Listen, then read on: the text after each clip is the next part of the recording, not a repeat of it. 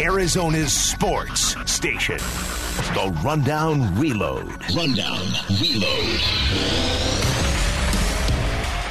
It is the Rundown Monday, April 13th, 2020 edition. I'm your host, Luke Lapinski. Michaela Perkins is producing as always. Hopefully, everybody had a relatively good weekend out there. Let's jump into sports here for about 10, 15, 20 minutes. We've got some big stuff coming up. First of all, the, uh, the the Last Dance, that documentary on the Bulls, starts up a week from yesterday, so this upcoming Sunday. I think that's big. I mean, as I've said before, that that looked big, and it, not just to me. That looked big when we thought we were going to have everything like normal this summer. We were going to have the NBA playoffs, and the NHL playoffs, and Major League Baseball would be going, and that documentary was supposed to start in June after the finals and, and heading into uh, you know just the heart of baseball season and towards the uh, the NBA offseason, and it looked like a big deal then. Like it just looks like it's done really well on a very compelling topic because if you if you lived through that Bulls dynasty when like you you were you know you were old enough to, to really appreciate Jordan in his prime and what that team was, then you want to relive it. I wasn't really quite old enough to appreciate Jordan in his prime, but I know how great Jordan was, so I want to see it again, you know? So it's I want to get like a I want that behind the scenes look. I want to see what this was all about and there's so much unseen footage that's supposed to be mixed in there. That looked like it was going to be a big deal when it was going to air with everything else going on. You know, now that we don't have the NBA playoffs or the NHL playoffs and Major League Baseball is on pause right now as well. I, I mean, I, am eagerly anticipating the start of that documentary uh, on Sunday. But how about this? The NFL draft is next Thursday. So that's where we're going to start the show today. The Cardinals now in the mock draft tracker we have up on ArizonaSports.com. Almost exclusively going offensive tackle with that eighth overall pick.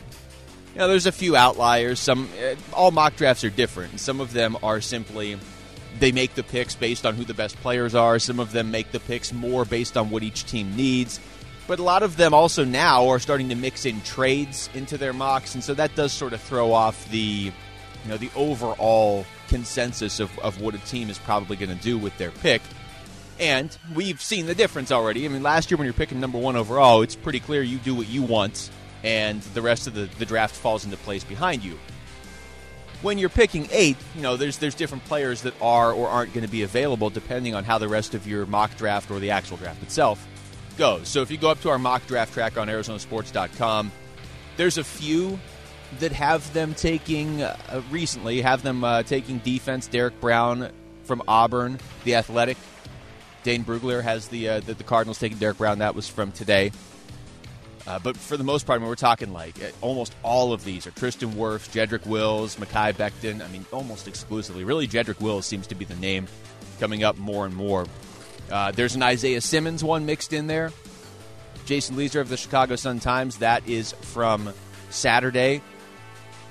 But without clicking on every single one of these mocks, I'm guessing a lot of the ones that have the Cardinals going with Wills and Wirfs have Simmons being taken in the first seven picks, and that's that's why they are going offensive line. I mean, if Simmons was there, I think they would, I think they would run to the podium and make that pick. I, I just I can't envision a scenario, and I do think they're going to go offensive line, but I can't envision a scenario where Simmons is there at eight and they, they pass on him. I just don't think he's going to be there uh, at eight.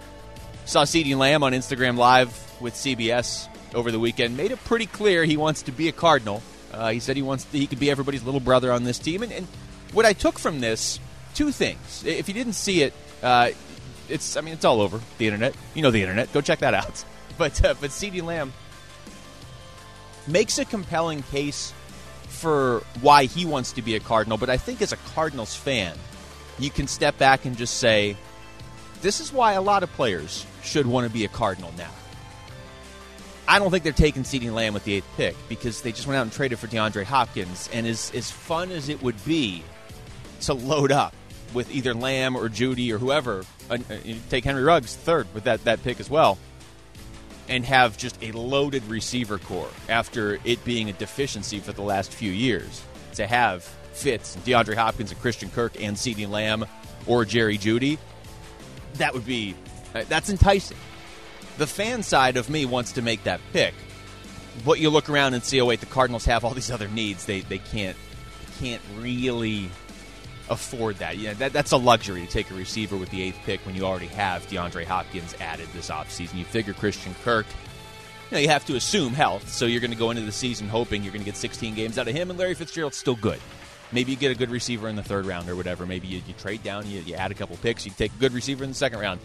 But I don't know that you can take one at number eight. But again, take a step back from that for a second. Even if you don't think the Cardinals are going to take CeeDee Lamb, how about some of the reasons he gave in that Instagram live? Now, yeah, he wants to play with Kyler Murray because he already has played with Kyler Murray in college. Those two get along. Kyler Murray is pushing for him. More on that in a second. But also, how about just the simple fact that Kyler Murray is one of the, I think, one of the best young quarterbacks in the game? Like, he's not on Patrick Mahomes level. I get that. Patrick Mahomes just won a Super Bowl. But I, I hate that comparison where people are like, well, he's not Patrick Mahomes. Well, who is? I think Kyler Murray, if, you, if you're if you're asking me right now to redraft all the quarterbacks in the NFL, and you have to go into it with the thought of this is going to be your quarterback for, I don't know, let's say the next seven years. Maybe that's unrealistic, but let's just say next seven years, so that you are taking uh, age into account here. Kyler Murray's top five pick for me, for sure. I'd rather have him over Baker Mayfield, Josh Allen, Sam Darnold, any of those guys from that draft. Josh Rosen. I'd rather have him over any quarterback from this past year's draft. If you want to count this upcoming year's draft too, I'd rather have him over Joe Burrow. Uh, I'd rather have him over Justin Herbert, Jordan Love. Tua is intriguing to me. I'd still rather have Kyler, but I think Tua has the highest upside of the quarterbacks in this upcoming class. But, but either way, CeeDee Lamb doesn't want to just play with Kyler Murray because he knows Kyler Murray. That's part of it in this case.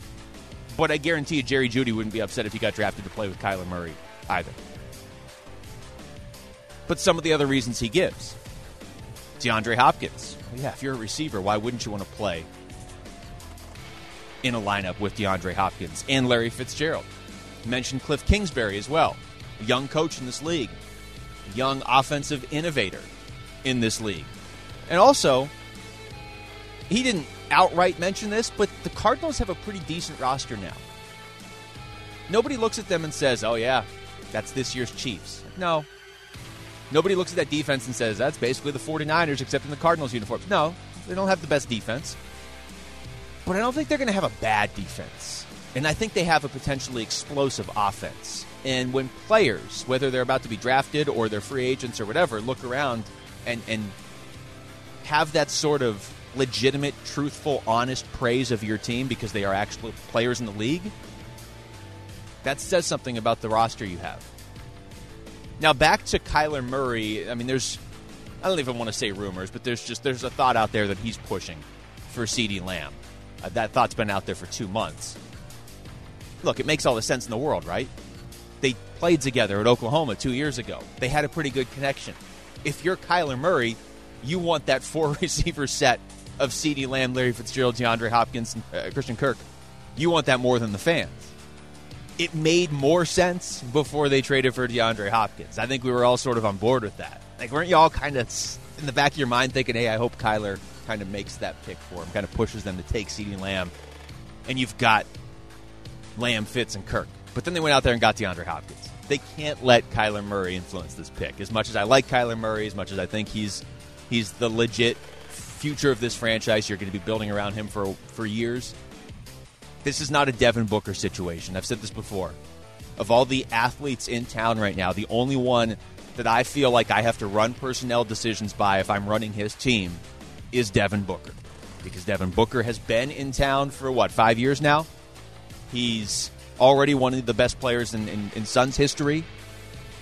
And the NBA is more conducive to a player just up and leaving, wanting to play with his friends. I don't care how long his contract is, he can force his way out. Look what Anthony Davis did last year. So that's why, even though Devin Booker has given no indication that he's going to do that, that's why when I'm making moves as a GM, if there's any athlete in this town where I'm like, yeah, I'm going to go ahead and run that move by this one guy, because I do think that's a slippery slope to go down. But in Devin Booker's case, I, I would do it if I was James Jones. If it's a big move. Cardinals can't do that with Kyler Murray. He's a quarterback going into his second year. Of course, he's going to push for CeeDee Lamb. They just have too many other holes to fill. I, I think that it would be really fun next Thursday if, with the eighth pick, the Cardinals take Lamb, but I'm not sure that's the right move. I, I was going to say I'm not sure it's going to be fun on Sundays next year. It would be fun on Sundays next year, but I, I don't think it would translate into wins the way adding a guy like Isaiah Simmons might. Or it's never as fun to take an offensive lineman. Sorry to the offensive lineman out there. Sorry to Max Starks if you're randomly listening. But I think in this case, an offensive lineman makes a lot of sense because you have to protect that investment in Kyler Murray and potentially make the offensive line into a strength of this team this year. It hasn't been the case for the last, what, four, five, six years. Bill Barnwell has a story up on ESPN.com today, and he goes through a trade possibility for every team based on where they're picking in the draft and just how this draft may unfold. His trade possibility for the Cardinals is they end up giving up the eighth overall pick. That pick goes to the Patriots. His, his, trade possibility for the Cardinals is a little complicated because it involves three teams, but this is essentially what it is. The Cardinals give up that eighth overall pick. It goes to the Patriots. The Ravens get involved. The Cardinals get the 23rd pick, a second rounder, two third rounders, and a fourth rounder. Would you do that if you're the Cardinals? I think the general feeling has been, yeah, I would trade the eighth pick if it got me an additional pick and didn't take me lower than, like, I don't know, 14, 15. This one takes you down to 23. Now, you don't add anything beyond this draft, but you are getting a couple thirds, so you'd have a ton of third round picks. You'd get essentially your second round pick that you traded for DeAndre Hopkins back. It would be a little bit lower, but you get it back. You'd get a fourth rounder, rounder as well. Um, couple things with this. One, I can't look past the fact that you're basically giving the Patriots their quarterback of the future. I mean, that's the only reason they would make this trade. Now, how often do the Patriots trade up to draft a quarterback? So this scenario may not be all that realistic, but then again, how often have the Patriots needed a quarterback in the last 18 years? Never. You can't run your team based on, well, but the Patriots might get good again. I just feel like on some human level, you have a moral obligation to make sure the Patriots don't come out of this draft with Tua. But from the Cardinals' perspective, you're not dropping that far. You still have the 23rd pick. Like I said, a couple more thirds, a second, a fourth. The thing is, I you're still picking high enough in this draft where you get a major impact player at eight if you don't mess that pick up. You could still get an impact player at 23, and obviously, I mean, you could hit on something in the second round or the third rounds, all those third round picks. I just don't feel like this team's in a spot where they have to stockpile picks just to get filler. Like, I don't want to be drafting for depth in this draft. I want to be, I, you still need an impact player in that first round. Would you rather have the 23rd pick and the, and the 55th pick or just the 8th pick? Okay, well, there's an argument there. You can get two pretty good players in the top 55 picks of this draft. But you just can't go into it thinking, no matter what, we just need as many lottery tickets as we can get, and let's hit on a couple of those. Because I kind of feel like that's what they did after the first two rounds in last year's draft. Drafted three receivers that we don't know if any of them are going to be impact players in this league. Drafted some other players too. I mean, that's just the nature of when you're drafting guys in the third, fourth, fifth, sixth, seventh rounds you may hit on something. But I think that eighth overall pick to the Cardinals could be a great player. So I'm not opposed to trading it. But again, I'd rather go down that path of, yeah, we traded the eighth pick. In exchange, we got the 14th pick and a second rounder and maybe a third or something. You start dropping down to 23, it's that becomes a little bit more of a roll of the dice. Sticking with the NFL, Roger Goodell announced he'll be announcing the picks from his basement. How much credibility does Roger Goodell add if he just has like a little like an app on his phone that, that plays booing sounds that he just holds up next to the mic when he announces it? That would be like the first humanizing thing Roger Goodell has done. It'd be amazing. I would gain so much respect for him. Uh, I want to throw this out there too. Trent Dilfer had some comments over the weekend and he thinks Tua is the best quarterback in the draft. And I, look, I just said that I sort of feel the same way. I think he has the highest upside, at least. But there's a quote circulating from over the weekend where he said he throws better than Aaron Rodgers and Dan Marino. Throws the fo- here's the quote. He throws the football better than anyone throws the football. He throws better than Aaron Rodgers and Dan Marino. Whoever gets him wins the draft because you are getting a Hall of Fame player. Unquote. Trent Dilfer knows a lot more about football than I do. Trent Dilfer has a Super Bowl ring. He did play in that game. But I'm I'm not all in on the hyperbole from him when it comes to quarterbacks. Because remember, and I was one of the people that talked to him actually on the interview on draft night in 2018. He said the Cards won the draft with Rosen. He said they had their franchise quarterback. He said they were going to Super Bowls. He was effusive in his praise of Josh Rosen. Now, I'm not blaming him. A lot of people were. And I'm not, you know, I just, I'm saying I take a quote from Trent Dilfer with a grain of salt. He sits here and talks about how Tua is the best player in this draft and throws like Aaron Rodgers and Dan Marino. And to be fair, he did clarify. He said, I said he throws as good as those guys. This is what I'm going to take from that quote. Tua is a good quarterback with, with good upside. I'm not gonna I'm not gonna believe that whoever gets him wins the draft because you're getting a Hall of Fame player because I heard that about Josh Rosen. So when you start getting into hyperbole and you're Trent Dilfer talking about a quarterback, I need a couple years to get over that because Josh Rosen isn't even a starting quarterback in this league, and that draft wasn't even Tua years ago. Not that I disagree with him. The Tua is probably if, if I was if I needed a quarterback in this draft, the two is probably the one I want because he has the, the highest ceiling. Just not going down that path of future Hall of Famer quite yet. Over to the NBA really quickly. Devin Booker over DeAndre Ayton in the 2K finals. That was fun. And the reason it was fun was that the personalities were on display. I cared so much more about this players only tournament than the 2K games the Suns are playing. That's not a knock on the Suns. I think they sort of led the way in innovation here, honestly. And I like that they're doing it, and I like that they're still doing it. But it hit me watching the, some of the Booker and, and Ayton final. The reason that I care more about it is because of the trash talking and the personalities on display. Devin Booker beat Montrezl Harrell to get there. He was not kind verbally to Montrezl Harrell. DeAndre Ayton beat Patrick, Pever- uh, Patrick Beverley. The trash talking was the best part. It, it just was. Booker versus Beverley might have actually had more trash talking. But Booker versus Ayton, I know this is small scale, this is video games. When's the last time the Suns were center stage in anything? It, for a good reason. I think we all kind of knew Devin Booker was probably going to win this thing, but to have the extra twist of him facing DeAndre Ayton in the finals, it was cool. Would I rather be watching the NBA regular season wrap up right now and getting ready, ready for the, the actual playoffs this upcoming weekend? Uh, yeah, absolutely. I miss live sports. And I don't know that I would have paid much attention to this if the final was Derrick Jones Jr. against Trae Young or something. But the fact that it was Booker and Ayton, checked it out. Trash talk was the best part. It really was. NBA's doing that horse league. They've got four players left in that uh, tournament. Started that over the weekend. Allie Quigley, Zach LaVine, Chauncey Billups, Mike Conley Jr. Again, I applaud the innovation. I'm just not as into that as I was into the 2K thing, and I think a lot of it's because of the trash talk. Horse is always, to me, playing horse growing up it's just kind of like, yeah, this is something fun to do. It always just seemed more friendly than video games. So I just feel like the trash talk that, that pops up in a horse game where the two players are a thousand miles apart, it can be fun, but I just don't think it's as legit and real as the trash talk going on when DeAndre Ayton's playing Patrick Beverley. And yeah, it's a video game, but it's also on ESPN. And what you're saying as one of the players is being broadcast on ESPN. I think that's just more real. Other thing with the NBA, we'll get more into this uh, throughout this week.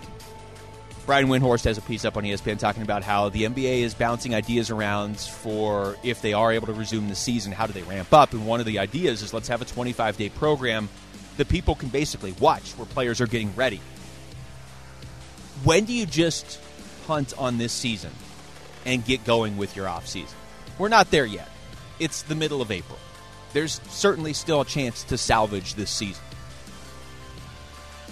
And I think we'd all be on board if they could start the playoffs in June or if it's possible, even in early July. If you could still have the playoffs, yeah, I want to see a champion crown. And again, the NBA's never not had a champion crown, so they're they're pretty intent on doing that if they can. But I am wondering when that cutoff is because we hear so many different dates of okay, if we're not going to be able to do this, you know, we have to start preparing for free agency and the draft lottery and the draft, and there is stuff that needs to be done in the off season. We're not there yet, and, and my, my thought is really, you you shouldn't be there until June because that's when the NBA Finals would have ended anyway. But it is something to think about because you get through this horse tournament, which I don't think is captivating people even the way the, the 2K tournament did, which even that didn't captivate everybody, certainly. You get through that, the NBA is going to be out of the spotlight. You know, they're doing this right now to stay in the spotlight. They should still be in the spotlight through the middle of June. Now you're not. So it's like, what are you what are you going to do? How are you going to stay on people's minds? And I just I don't know what more you can do until you get actual games, unless you get started with the off season. All right, that's going to do it for us here today. We'll get back into it tomorrow. Thanks to everybody out there for listening. Thanks to Michaela Perkins for producing. I'm Luke Lapinski. This has been the Rundown on 98.7 FM, Arizona Sports Station, and ArizonaSports.com.